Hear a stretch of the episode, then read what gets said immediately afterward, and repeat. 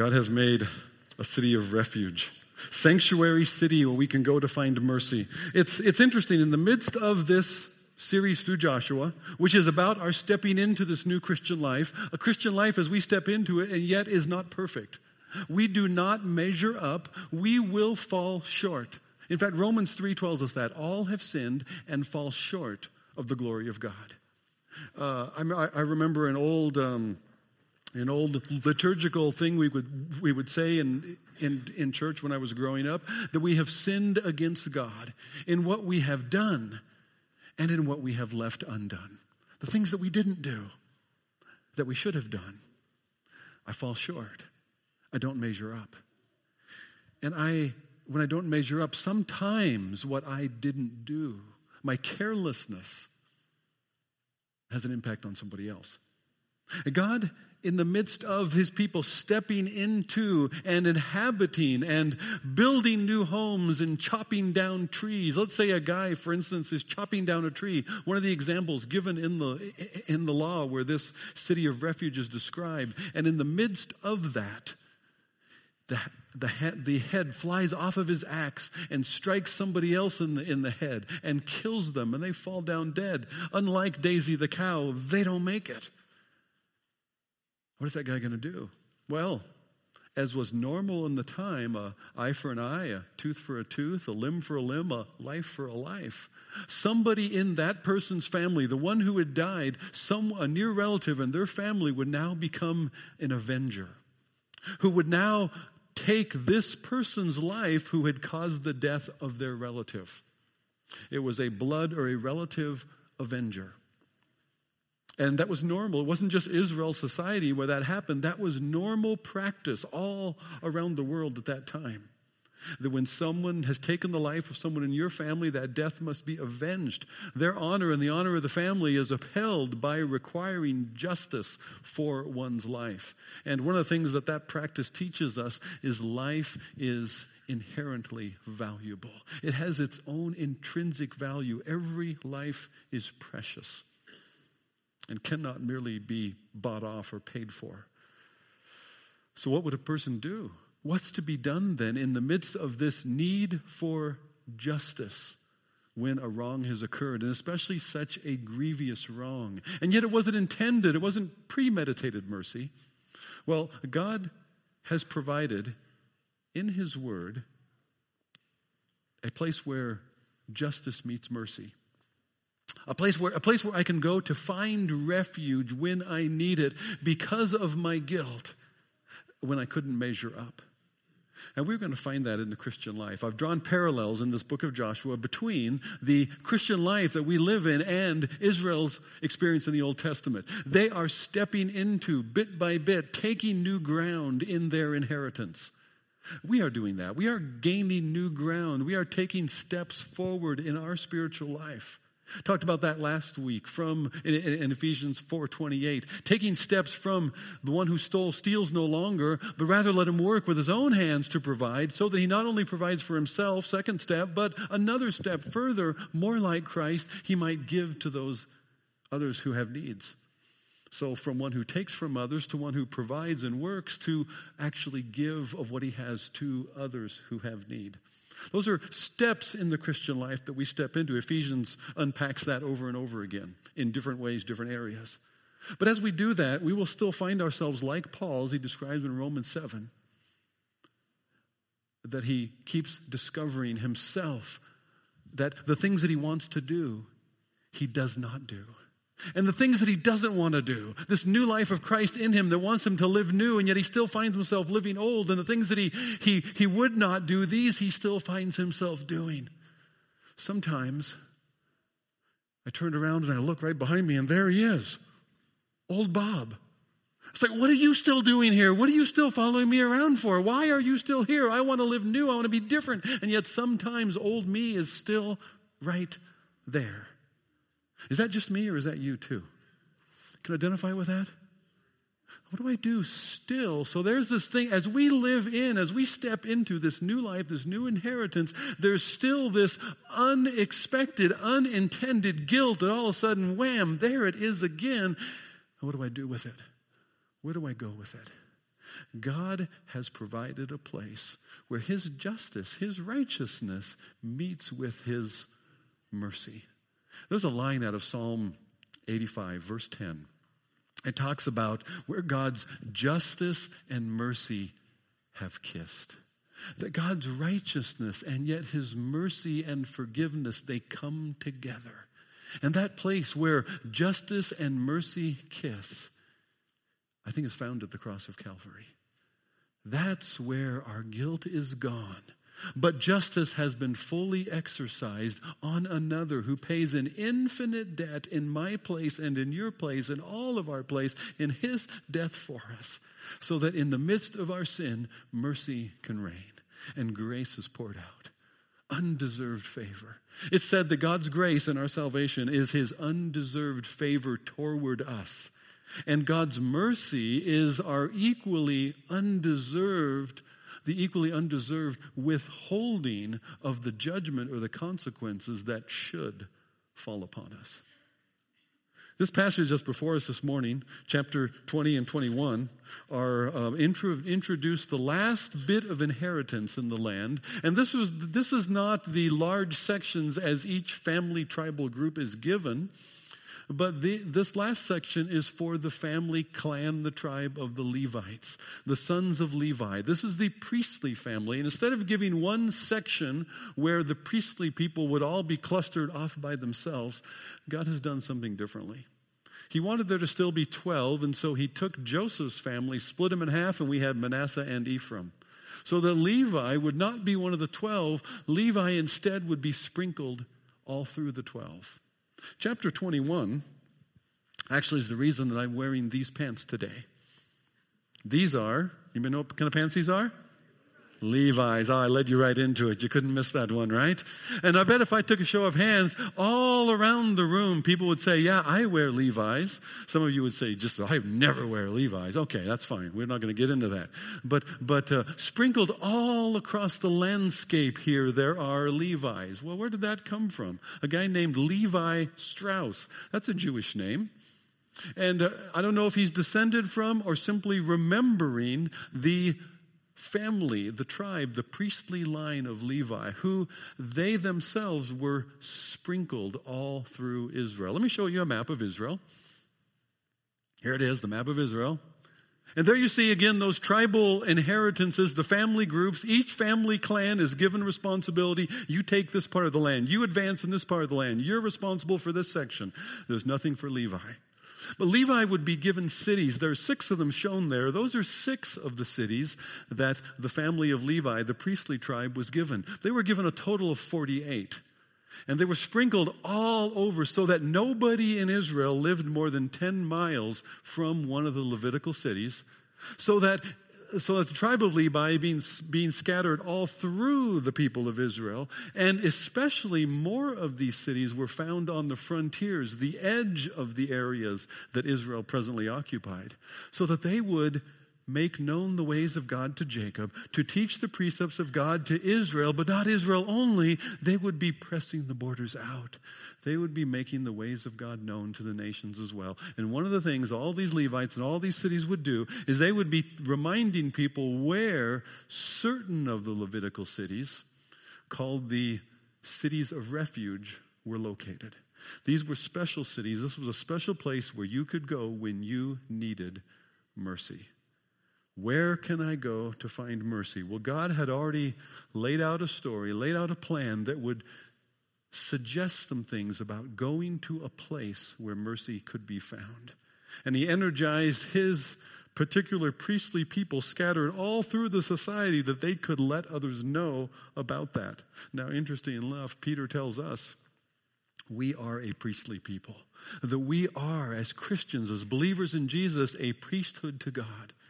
Even as Peter says that we are scattered abroad, we are dispersed all over, even as the Levites were dispersed in Israel.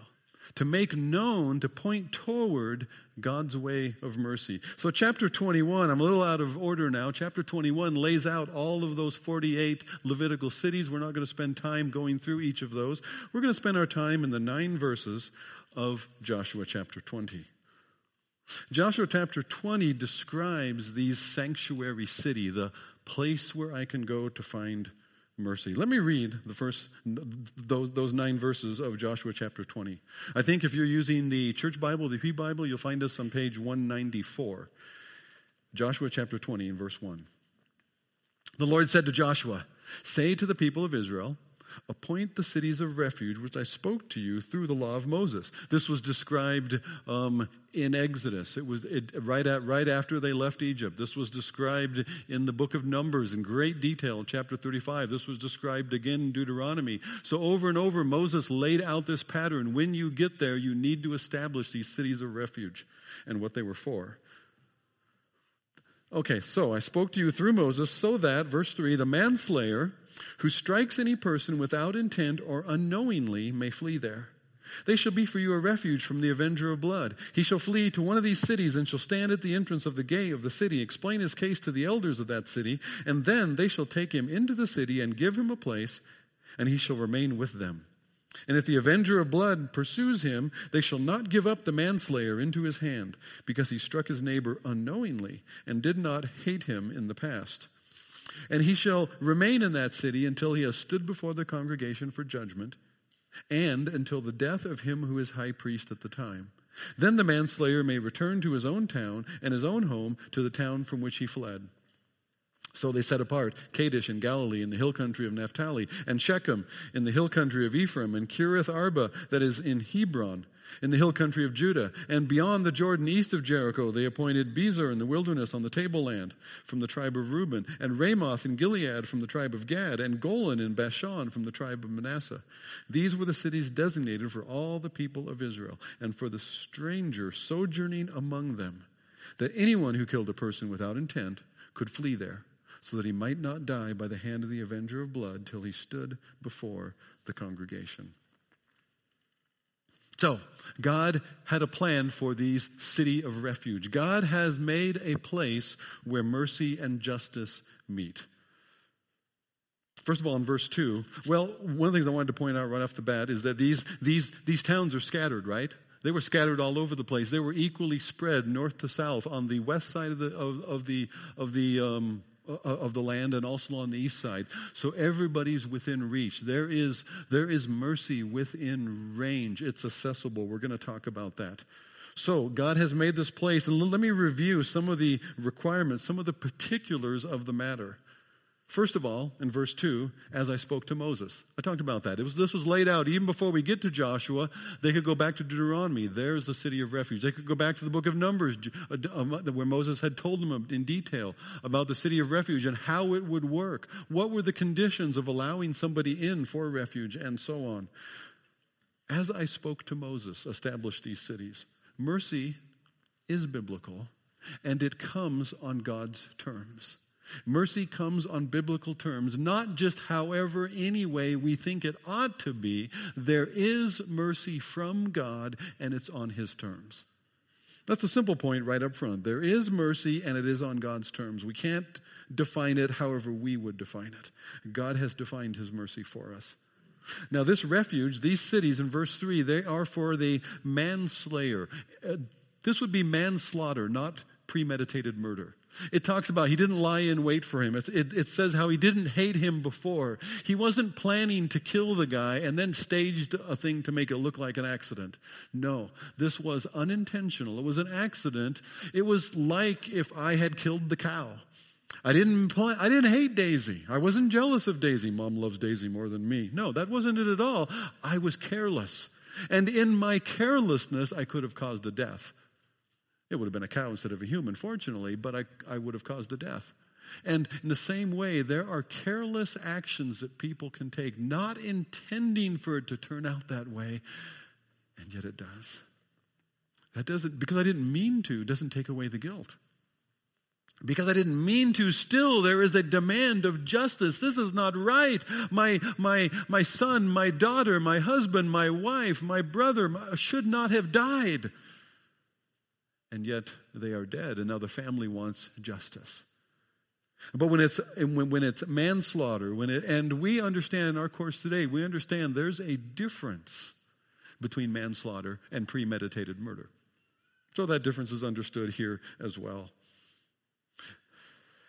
At the same time, even if sin is not intentional, it doesn't mean that sin doesn't have consequences. Missing the mark, falling short doesn't have consequences, even if I didn't mean to. There are still consequences of sin. One of the, one of the terrible things about the pre Reformation era, and since we're getting, this is the 500th anniversary year of the Reformation, coming up in October, so it doesn't hurt to talk about this. One of the things that, that, um, um, the movement gathered around. One of the things included when Martin Luther posted his theses on the, on the church door was this matter of the sale of indulgences, where I could pay a certain amount toward the build, building of a wonderful cathedral back in Rome. And if, if I would contribute a certain amount of money, then I could purchase indulgence for some sin that I hadn't even yet committed. That sin that I was planning to commit, intending to commit, would be forgiven in advance because I had paid for it. Seemed like a pretty good deal.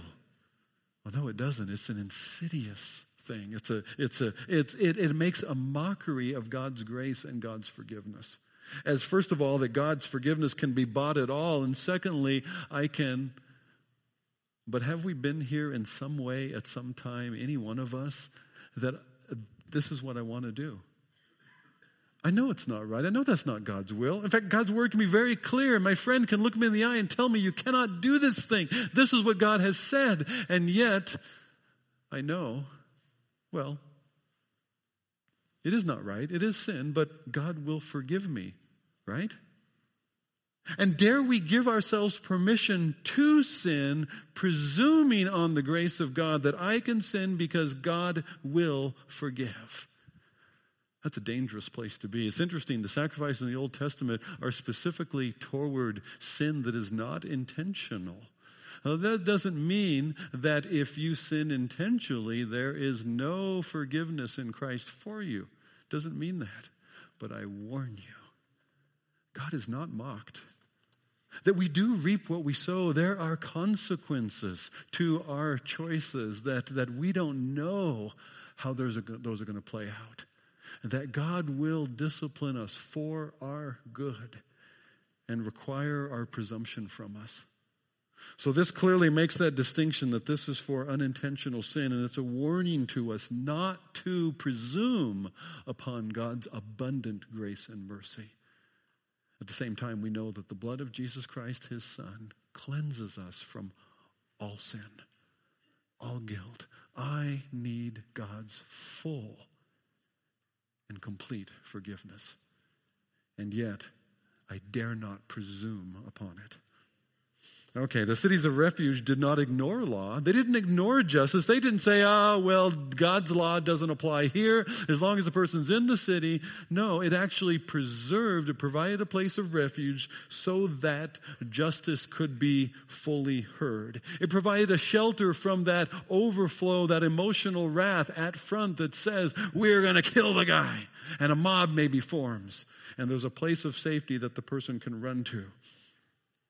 They provide a shelter until justice can be rightly determined, and one must come to seek that mercy. Mercy is not automatic. A person couldn't sit at home and say, wait a minute, there's a law, there's a law. I remember hearing about it somewhere in Deuteronomy. Didn't Moses say that a person in a situation like me? Yes, Moses said, you better go to the place of mercy. And that included standing at the city gate and telling your story confessing what you have done. This is the thing that I did. I forgot to give Daisy water. And she died. And now I'm fleeing from my mother's wrath. Well, it wasn't like that in the story, but that's where it hits home to me because I still remember that.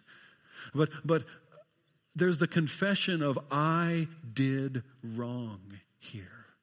Somebody else was hurt because of my neglect, because of my wrong, because of my sin. And that confession is what opens the gate into the city for refuge, for mercy.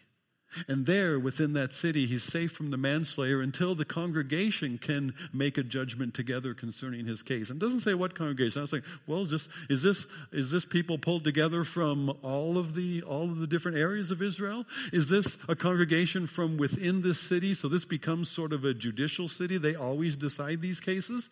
Or is the congregation actually from back home who know the people, who know the situation where the thing happened? Most writers um, lean toward the latter, although the scripture is not clear. But one thing that is clear there's a jury of his peers that are going to ascertain what really happened, that it genuinely was unintentional. That judgment is made. First by the elders of the city that allow him in, and then the congregation assembles for judgment and they say, Yes, we, we affirm this was unintentional. This qualifies for refuge here in the city of refuge, and there the man must stay. He cannot go back home. There are consequences. There are, there are damages done, and there is impact from sin within this life. He must stay there. He used to be from home is here. He grew up there. You know, all of his memories were there. His extended family is all there, but now he must live here. If he has family, immediate family, they're going to have to come and move there too. They're going to resettle in this city. For how long? And this is the intriguing point. In fact, there's a detail added to this description of the high priest uh, when this is all spelled out in Numbers 35. Numbers 35 makes clear in, in verse 25 until the death of the current high priest, the anointed one. Now, that's an interesting title, the anointed one, because the anointed one is the title for Jesus himself. Jesus is the Christ. Christos means the anointed one, the anointed one of God. Jesus is our high priest. Uh, the book of Hebrews makes clear, starting in chapter 2 and continuing on through chapter 10. He is our priest, our high priest after Melchizedek, who offers himself as an offering for our guilt, for our sin, better than any of the Old Testament offerings. So Jesus fulfills all of this at a higher level. He is the high priest, the anointed one who dies. The person must stay in the city of refuge with this guilt hanging over them that they have refuge for until the death of the high priest, the anointed one. And then they're free. And then they're free of the guilt. Not merely because it was judged to be unintentional, but because the high priest has died and now their guilt is gone. And now they're able to move back home. Now the family can go back to the land that they're from. They can reclaim their inheritance there. They can go on with life. And the other family may resent them still. Don't know. That's a whole other forgiveness thing, isn't it? But they're free of that guilt that was hanging over them. And it would be murder now to touch him. Why? Because the high priest had died. Now, we don't know how long that takes, how long that self imposed exile under that city of refuge is going to be. I mean, the high priest could be old. The high priest could be, as it was said of Joshua here, well advanced in years. And he's not going to make it much longer. Or the high priest could be like me, could be young and strong and many good years left. And they might as well settle in for a while. It's unclear. Don't know how long that's going to be because it all hinges on the death of the high priest. Isn't it interesting how God threw that in there, made that there? God reveals himself to us. And he uses he does that in terms. One of the reasons Jesus taught in parables so much is he is he lays he lays a, a, the truth about himself alongside experiences that touch our real lives. In fact, God even seeds our real lives with experiences that are going to lay alongside the truth concerning His Son. So God sets this up. The Old Testament sacrifices, the Passover lamb, this city of refuge, and the death of the high priest, all of that is planned to say, when he comes, don't miss my son. This is what it's all about. I remember my first pastor telling me one, one, one time when I hear somebody talk, teaching anywhere in the Bible and I don't hear about Jesus, I always wonder why, because that's really the point. God is showing us Himself, and Jesus is God translated into humanity. Jesus is the best expression of God to us and for us. God who gave himself for us. And so the old rest of the Old Testament and Joshua as well points toward him, our high priest who would die to remove our guilt. Then he can go home. You see, this, this city of refuge is not merely a model for sanctuary cities today and some political, social problem that we have going on. There's a lot of differences, in fact, to the story. This city is not a shelter of lawbreakers so that sin doesn't have a consequence. It didn't deny the avenger's rightful claim against the person as well. This refuge was based on a national or even a, a, a above, a supranational law, a law that was above the national law because it was God's law himself. It was not a local law based on local emotion, passion about a particular subject. That wasn't true for the rest of the land. It was a national law that was true for everybody. So you see, there's some differences here, and yet, while we're still meddling around and while I'm poking a little bit at this whole sanctuary city and immigration debate that our country is in the middle of, there are children that are brought into the country illegally with their parents when they move here. And the children, certainly, they're three, they're four, they're five years old. They didn't have any say in the matter. They certainly broke, they were breaking U.S. immigration law, and yet for themselves, certainly unintentionally. Now, the parents are breaking it intentionally, let's say, but the children are breaking it unintentionally. And now those children grow up, and what do you do with those children? This is their home, they've known it all their lives, and what are we going to do? And so there's this that's one of the arguments that's used in our current sanctuary city. What do you do? And you've got various passions and feelings about that. As I, as I pulled you around the room, we could uncover those, and I don't want to do that because I want you to all be friends afterwards.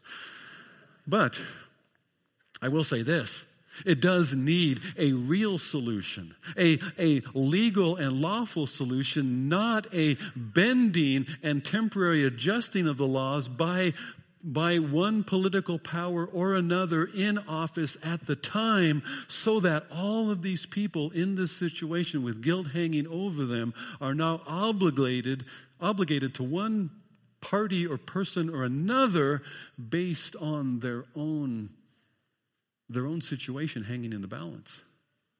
There needs to be a, a ruling, controlling, legal answer to that situation rather than one that's simply one decree and then another.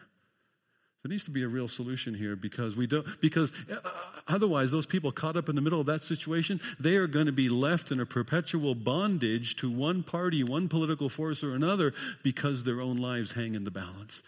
And that's not freedom, that's not liberty. That's being in bondage to somebody else needs a, needs a solution, but it's not the point of this passage. The point of this passage certainly speaks to mercy and that there is a place for mercy and there is a way to there is a place that god has established for mercy in the midst of our guilt. That's what the passage is about. Our freedom for our guilt when we have sinned comes from the death of the high priest the anointed one who has died to set us free. And when we have experienced that mercy we also then need to be a place of mercy. There's something else about the com- community nature of these cities. From verse 7 to verse 9, it goes on to describe, and this city, and that city, and this city, and that city, sprinkled all through the country in ways that would be accessible to everybody.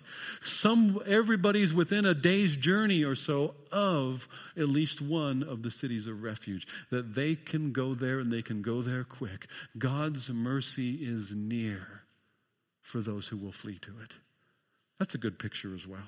God's mercy is near, and there is a place where you can go where, where others will receive you in and provide you sanctuary, provide you refuge. I think it points to the church, and I think it points to Christians.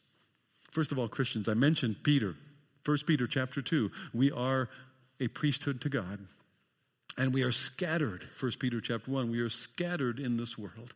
And we are placed, even as 48 cities across Israel, everybody lived within 10 miles of a Levite.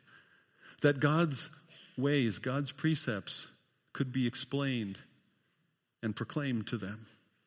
And that people would know as part of those precepts where mercy could be found, where, where a city of refuge was, which city should they go to should the need arise. we too are scattered among people around us. There are, there are people who never come to church, but they know you. They could learn something from you about the Lord's mercy. Well, how? They never come to church. But along the way, in the midst of your conversation, in the midst of your friendly relationship with them, you are freely able to tell your story and describe in a little bit here or there. Please, they don't have three hours, but uh, here or there, five minutes or less, something of some mercy of God that you have experienced or tasted of.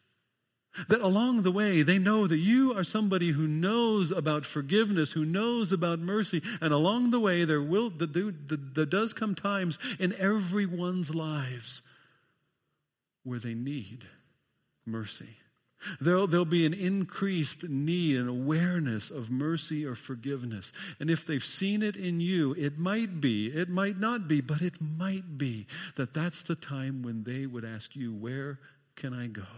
If we have lived out mercy and forgiveness before them in ways that when the time comes, we might be the ones to whom they say, I wish I had what you have. And then you can tell them where to go. You can point them to the place. You can point them to where God has made a provision for mercy in the midst of his justice. One of our men, gave an example out of his own experience. He was alongside uh, another, another young officer when they were in the military together, and the commander of their unit had, had wrongly blamed this other fellow officer, junior officer, of something that had gone wrong. And he put the blame on him and he singled him out and he blamed him and shamed him not only before his peers but for but before other senior officers as well. It only came out a day or so later that Indeed, this man had nothing to do with the thing that had gone wrong. And yet he'd already been publicly humiliated in a way that could definitely affect his career and future advancement.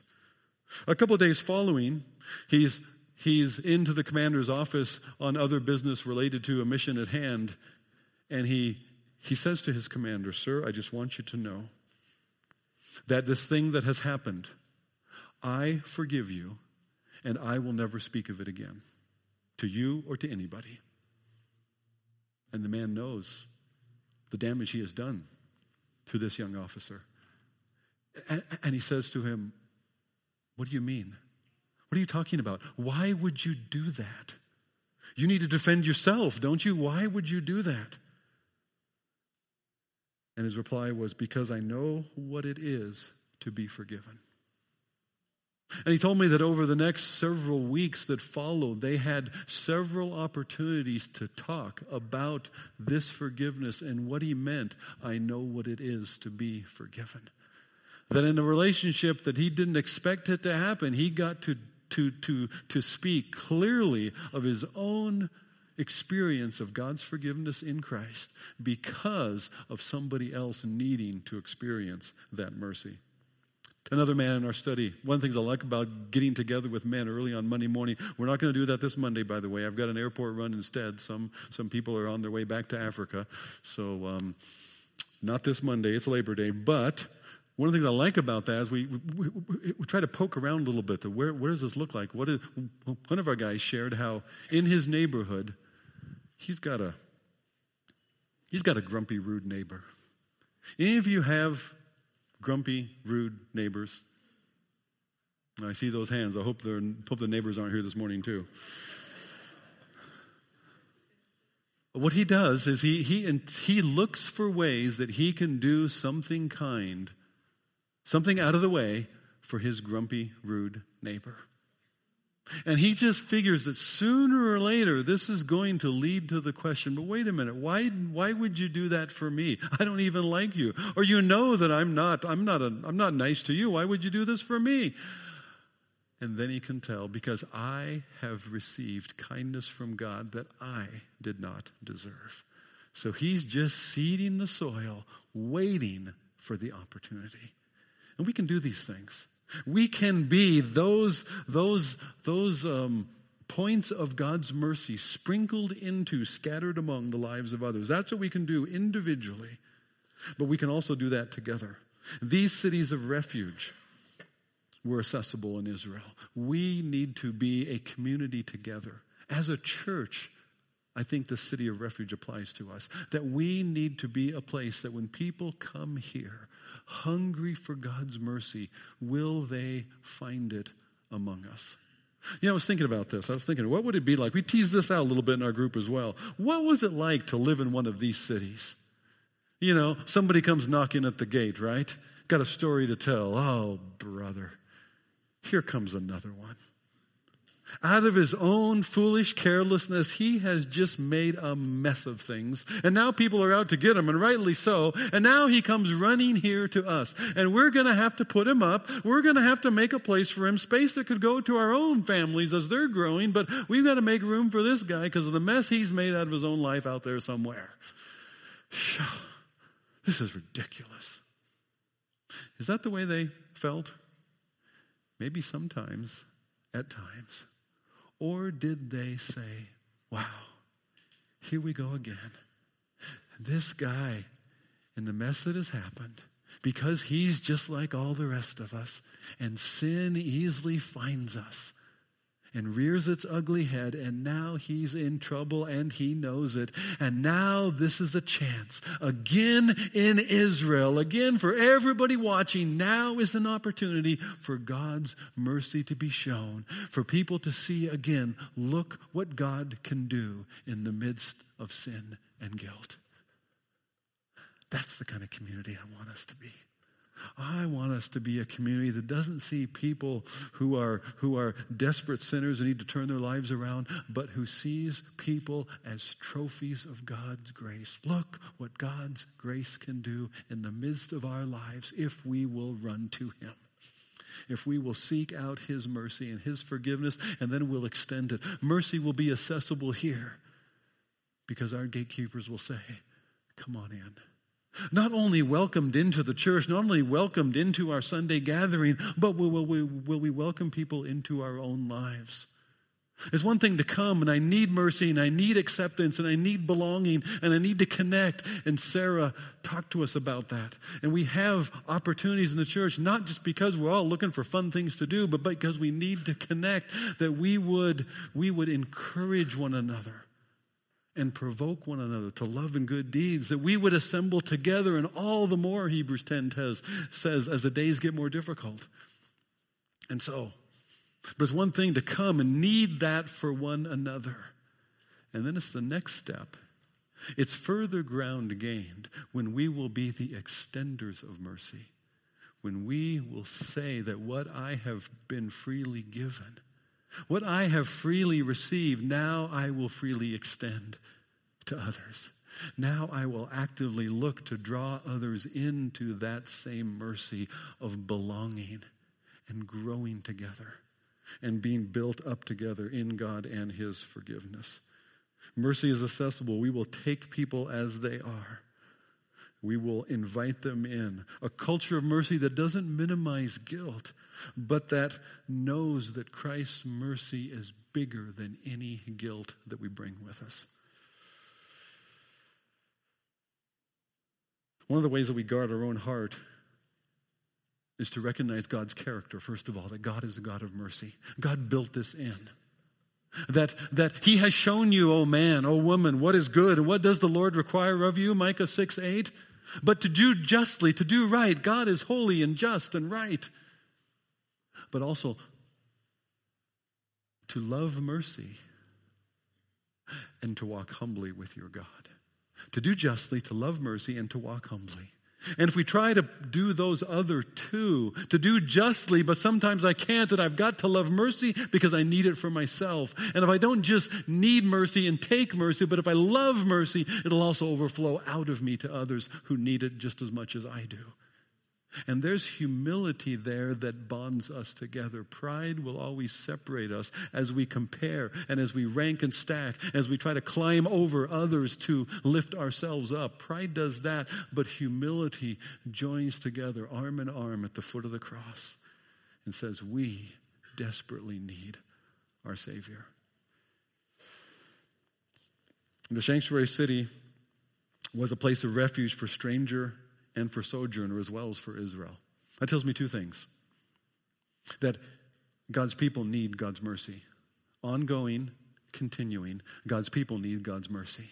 But not only that, the people around us, the people who are not yet counted among the redeemed, the people who, who do not yet know Jesus as Savior, these are people that need God's mercy. And we're the ones that could show it to them. We can show that to them how we live in it together, like a city of refuge. We can show it to, to them as we're scattered abroad in their presence. Joshua 20 and 21 remind us that God has called us together here, and God has sprinkled us all around, the people around us. Both of these God has done that we might show His mercy to others that need it. We'll do that together, we'll do that individually. And that mercy comes. That mercy showed, that mercy extended comes out of freely given because it's been freely received. That I can give mercy to others because I have received God's mercy. I can give it over and over again because I have received it over and over again. This table reminds us of that. It's not a one time thing. Once, long ago, August of 1982, I realized that God's mercy in Jesus was not generally for the sins of the world, but it was for mine, for my guilt. I found refuge. I received God's mercy. And I have celebrated and received and lived in that mercy over and over and over again since then. We come to this table every month. We don't do it every Sunday that we gather because we don't want it to be so often that we take it for granted. But we want it to be regular enough that it reminds us, that it centers us on our worship of our lives is centered around Jesus' life given for us. We can be a people of mercy because we are a people by, through, because of his mercy. And that's what we celebrate here.